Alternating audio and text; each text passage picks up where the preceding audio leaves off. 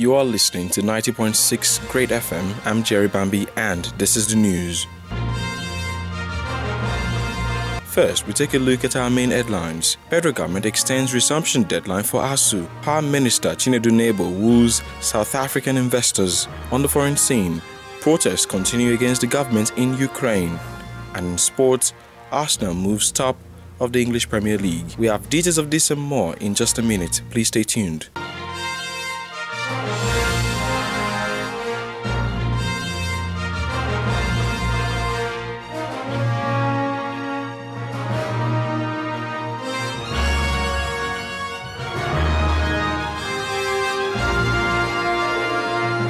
Federal government has said it is extending the deadline for striking university lecturers to resume work on December 9th. Executive Secretary of the National Universities Commission NUC, Professor Julius Okojie, revealed this in Abuja when he said government decided to shift the deadline after it received notification of Professor Festus Iyayi's funeral rites slated for between December 5th and 7th. Iyayi, former president of ASUU, died on November 12, 2013, in an auto crash in Lokoja on his way to attend the association's meeting in Kano. According to Okojie, the decision is also to avoid a situation where government and ASUU would have to deal with the ultimatum during the funeral of the former ASUU president. He said the directive had been communicated to the various universities' governing councils and the vice chancellors for onward transmission to the academic staff. Minister of Power Professor Chinedu Nebo has called on South African investors to invest in Nigeria's fledgling power sector. Nebo, who made the call when he received a trade and investment delegation from South Africa, stressed the need for both countries to forge a stronger strategic business partnership that would be a model in Africa.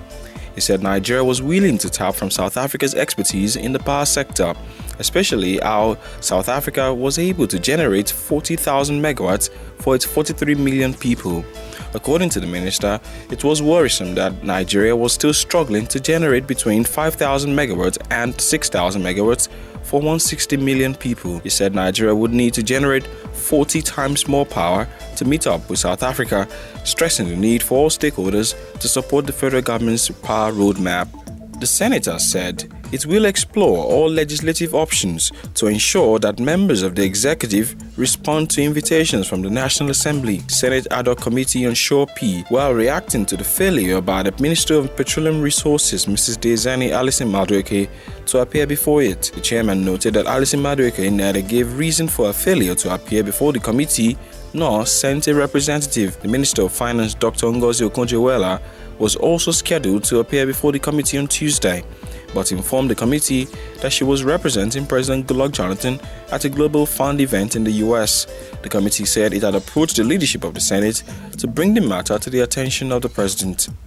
With the 2015 elections not far in sight, electioneering is expected to gain momentum in the coming year 2014. Our correspondent David Taylor in this report takes a look at party politics within the Lagos PDP ahead of the polls. The year is gradually rolling to an end, about to usher in a new year said to be of significant importance to the 2015 general elections. It is many believe that political preparation will increase within the parties as they strategize on getting to power or retaining power come 2015. The ruling party, the PDP, is one that says it is hoping to get the people's mandate to govern Lagos in 2015. Some party chieftains at the second joint annual General Assembly of Lagos PDP Youth Vanguard and the Women Vanguard say the governance in Lagos hasn't been people oriented. Bayo Williams, a former leader of the party in Lagos, is quick to admit the existing rancor and disharmony within the party, both at the state and national levels. Appeal to the members of PDP in Lagos to allow PDP build the alternative chosen by the grassroots. Because without unity, we can never build the alternative. We must give Lagos State this time around an opportunity to have a choice. We have refused to give them that opportunity for 16 years. And that is why I said the fault is not from Lagos State, it's from us. We must try and give Lagos State alternatives. Let them choose. Meanwhile, governorship aspirant of the party, Olabi Salis, speaking on the year ahead, believes there is hope for the nation and the party in general. The best way to measure performance is the ability to bridge the gap between the rich and the poor. That's why you know the government will tax the rich people to support the poor people. Uh, so when I say bridge the gap between the rich and the poor in human needs, so if you take the needs one by one, let's take the health sector for example. Will you say the Lagos State has performed? Obviously, it's no. Because for me, if I get sick, I mean, I can afford to pay for private medical, you know, practice. I mean, many of us can do that. So there are a lot of poor people. They need that public hospital, you know, to be able to bridge that gap in that health needs. So in Lagos State, in the course of their so 12 years, twice doctors went on strike. At one, almost three months, thousands of people that I know people who died. Levi Taylor reporting. The Federal High Court in Lagos will on February 18, 2014, begin substantive trial of 11 fishermen charged with pipeline vandalism. The accused are standing trial on a four-count charge of conspiracy, vandalism, stealing, and unlawful possession of petroleum products. The case, which was adjourned till Wednesday, December 5th for the prosecution to call its first witness, could not hold due to absence of the judge. The judge is said to be on official assignment. Meanwhile, the accused are still remanded at the Ikoyi prisons because they are yet to meet their bail conditions. The court granted them bail in the sum of 2 million naira each with two sureties. The United Nations Children's Fund, UNICEF, has said the worsening sanitary condition in Nigeria was responsible for the spread of diseases in the country. UNICEF say about 100 million Nigerians lacked access to sanitary toilets, while the federal government say 2,771 cases of cholera epidemics was reported this year with 124 deaths. UNICEF Chief Sanitary Water and Hygiene Officer Kannan Nadar described the situation in Nigeria as very critical and worrisome. He said sanitation and toilets are fundamental human rights and it's possible for everyone to earn it, while condemning deaths recorded from diseases related to open defecation. Minister of Communication Technology Mrs. Omobola Johnson says that the guidelines for the Nigerian content development in ICT were targeted at achieving 50% local content in ICT in a few years' time. The minister said this while making a public presentation of the guidelines at the 2013 Nigeria conference. Johnson said that there had been an appreciable increase in the number of homes and public places with computers and access to internet services. She said that the guidelines would provide a good platform that would facilitate the transformation of many local ICT companies into larger and strategic companies. The minister stressed that the use and adoption of various information and communication technologies in Nigeria had witnessed unprecedented growth over the past decade. We go on a quick break and the news will be right back.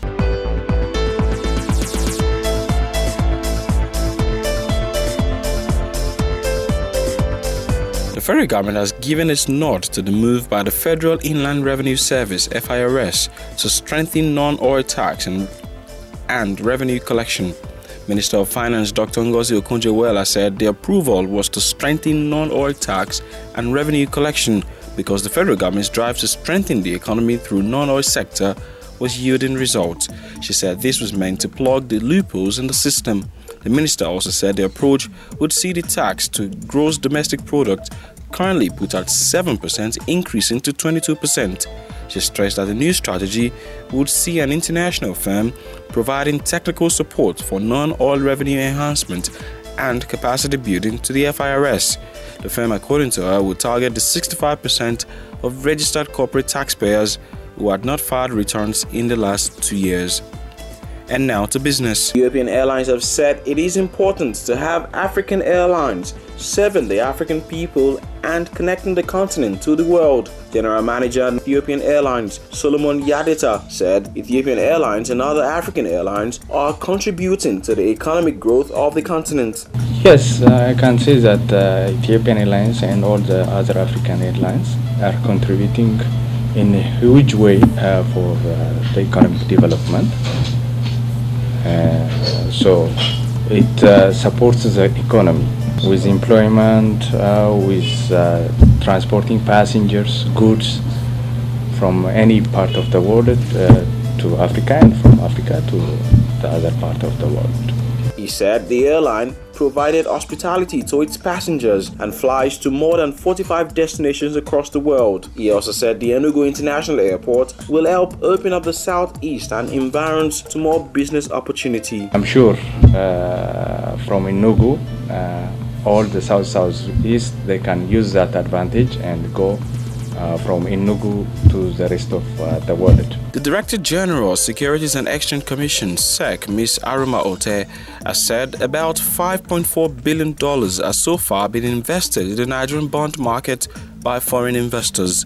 She said huge foreign investment in the Nigerian bonds were a demonstration of the confidence investors had in the nation's economy.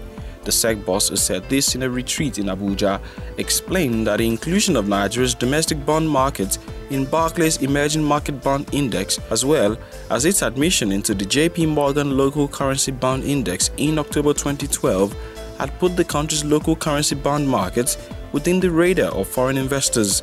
She said prior to the admission of the federal government bonds to any international bond index, foreign investors' holding of Nigerian bonds was approximately $1.2 billion. She pointed out that even Nigeria's treasury bills, which had been popular among international investors, were equally positively impacted by this development. And now to the foreign scene. Ukraine's parliament has debated and voted on a no confidence motion by Ukraine's opposition. This is coming after more than a week of street protest but the hope of protesters who chanted outside the parliament were dashed as the government defeated the move for a vote of no confidence. The vote extended the most serious political confrontation in Ukraine since the Orange Revolution of 2004. But Ukraine's embattled president Viktor Yanukovych evidently felt secure enough to fly out of the country, leaving behind a nation divided.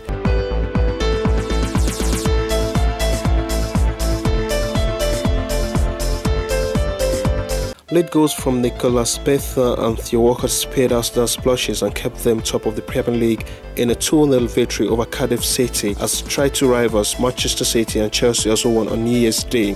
The conclusion of the congested festive schedule saw a tired display by the Londoners who looked set to draw a blank for the second straight home game before Bendtner bundled home in the 88th minute and Walker wrapped up the point in stoppage time. United woes continued as the champions were beaten 2-1 by Tottenham Hotspur at Old Trafford, their sixth league defeat and fourth at home this season. While rival City briefly went up after subduing a battling Swansea City 3-2 away, Chelsea beat Southampton 3-0 on the road and Liverpool won 2-0 at home to Hull City. Arsenal, with 45 points from 20 games, stayed one point clear of City and two points ahead of Chelsea in third, with Liverpool a further four points off the pace. Everton's Leighton Baines converted added time penalty to rescue a 1 1 draw at Stoke City as the Merseyside team dropped to fifth, while Tottenham and Newcastle United stumbled to a 1 0 defeat at. And that was the news on 90.6 Great FM. But before we go, we take a recap of our main headlines. We told you that the federal government has extended the resumption deadline for ASUU. We also told you that the Power Minister, Chinedu Nebo, is wooing South African investors to help the country's power sector. And on the foreign scene, protests have continued against the government in Ukraine, where thousands are demonstrating against corruption in government. And in the English Premier League, Arsenal has moved top of the table. And that was the summary of our main stories. My name is Jerry Bambi. Please do join us again. Thank you for listening.